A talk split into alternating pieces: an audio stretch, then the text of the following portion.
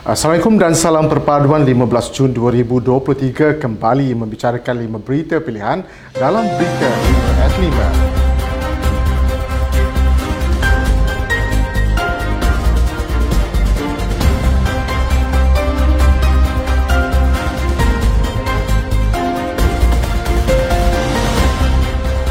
Ketua Wanita AMNO Datuk Seri Dr. Norani Ahmad meluahkan penghargaan atas semangat ditunjukkan perwakilan sepanjang Tribunal Agung AMNO 2023 lalu.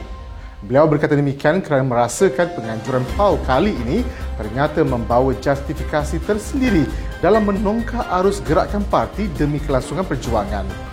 Beliau mengucapkan terima kasih dan syabas atas penganjuran PAU 2023 yang berlangsung selama hampir empat hari di Pusat Dagangan Dunia Kuala Lumpur dalam suasana yang harmoni dan kekeluargaan yang melibatkan perwakilan terutama perwakilan wanita AMNO yang hadir dari seluruh negara. Beliau turut merakamkan penghargaan kepada pemerhati dan media yang memainkan peranan penting kepada kemeriahan PAU kali ini.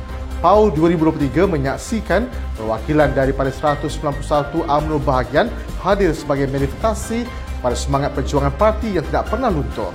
Penganjurannya pada tahun ini diadakan lebih awal sebelum sesi jelajah ke negeri-negeri yang akan diadakan menjelang pilihan raya negeri.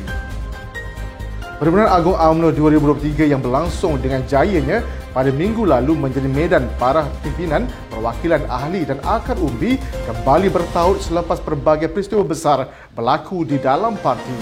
Esko Pergerakan Pemuda UMNO Malaysia Fikran Hamshi Muhammad Fatmi berkata, seiring dengan perkembangan politik yang semakin dinamik, sudah semestinya ahli-ahli parti masih keliru dengan apa yang berlaku selepas pilihan umum ke-15.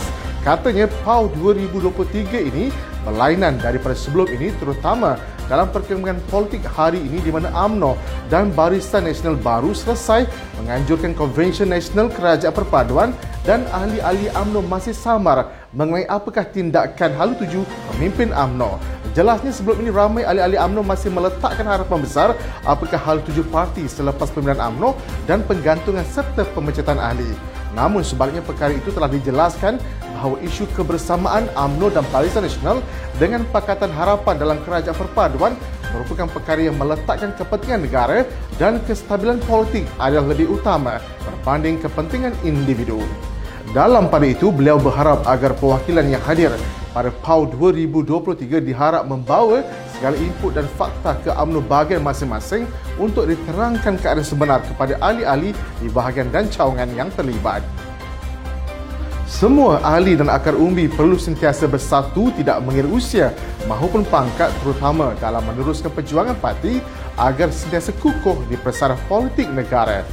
Ketua Perangan Pergerakan Puteri UMNO bahagian Sungai Petani, Nurul Aina Jamaluddin berkata beliau melahirkan rasa teruja dan gembira apabila beliau diberikan peluang untuk mewakili bahagian sempena Perhimpunan Agung UMNO 2023. Jelasnya kesatuan ahli-ahli dalam parti UMNO amat penting dan segala kerjasama perlu dipertingkatkan tidak mengira usia atau parti yang mempunyai tiga sayap yang berbeza. Mengulas lanjut berkenaan pilihan raya negeri, beliau berharap agar semua perwakilan yang hadir PAU 2023 ini menggunakan segala input yang diperolehi sebaiknya untuk diperjelaskan ke bahagian UMNO masing-masing. Ahli Majlis Kerja Tertinggi UMNO Dato' Insinyur Dr. Sheikh Hussein Maidin menempelak PAS yang menyamakan isu pemilikan rumah di Pulau Pinang dengan Palestin di laman rasmi Twitter parti itu Katanya kesemua hujahan dikemukakan adalah tanpa fakta sebaliknya dilakukan dengan penuh sentimen dan emosi bagi menamakan kebencian rakyat kepada kerajaan perpaduan.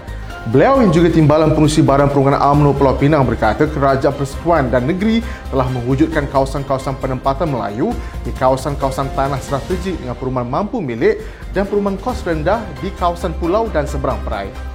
Ini kerana terdapat hampir 5,000 hingga 10,000 rumah sedang dibina oleh Perdah dan kerajaan negeri di bahagian seberang dan pulau hampir ke semua daerah dengan perbelanjaan ratusan juta kepada kerajaan persekutuan dan juga kerajaan negeri demi memastikan perumahan mampu milik diperoleh bagi rakyat Pulau Pinang. Setiausaha Eksekutif Majlis Ulama AMNO Datuk Dr. Muhammad Khairuddin Aman Razali menempelak PAS sambil menyifatkan parti itu sengaja mengeluarkan rakyat berkenaan isu kalimah Allah. Jelas beliau ini kerana hakikatnya telah ditegaskan berulang kali oleh kerajaan negeri dan persekutuan dengan pendirian sebagaimana titah Raja-Raja Melayu bahawa kalimah Allah adalah milik umat Islam dalam konteks di negara ini. Namun PAS dilihat berterusan mengelirukan rakyat dalam isu ini dengan tujuan menggambarkan Islam terancam dalam kerajaan Madani. Menurut beliau, penarikan rayon kes Jill Island adalah bertujuan menjaga kesucian kalimat Allah kerana kekalahan kerajaan dalam kes di Mahkamah Tinggi adalah berpunca daripada kelemahan pentadbiran Kementerian Dalam Negeri yang diguna sebagai rujukan untuk merampas cakra padat bertulis kalimat Allah. Jelas beliau malah kes Jail Island yang menah di Mahkamah Tinggi tidak boleh menjadi rujukan undang-undang mengatasi keputusan Mahkamah Rayon 2013 dan Persekutuan 2014 sebelumnya yang telah menotahkan bahawa kalimah Allah adalah milik khusus umat Islam. Sekian daripada saya Muhammad Saiful Muhammad Sahak. Jangan lupa temu janji kita Isnin hingga Jumaat jam 5 petang. 5 berita pilihan hanya di Berita 5 at 5. Assalamualaikum dan salam perpaduan.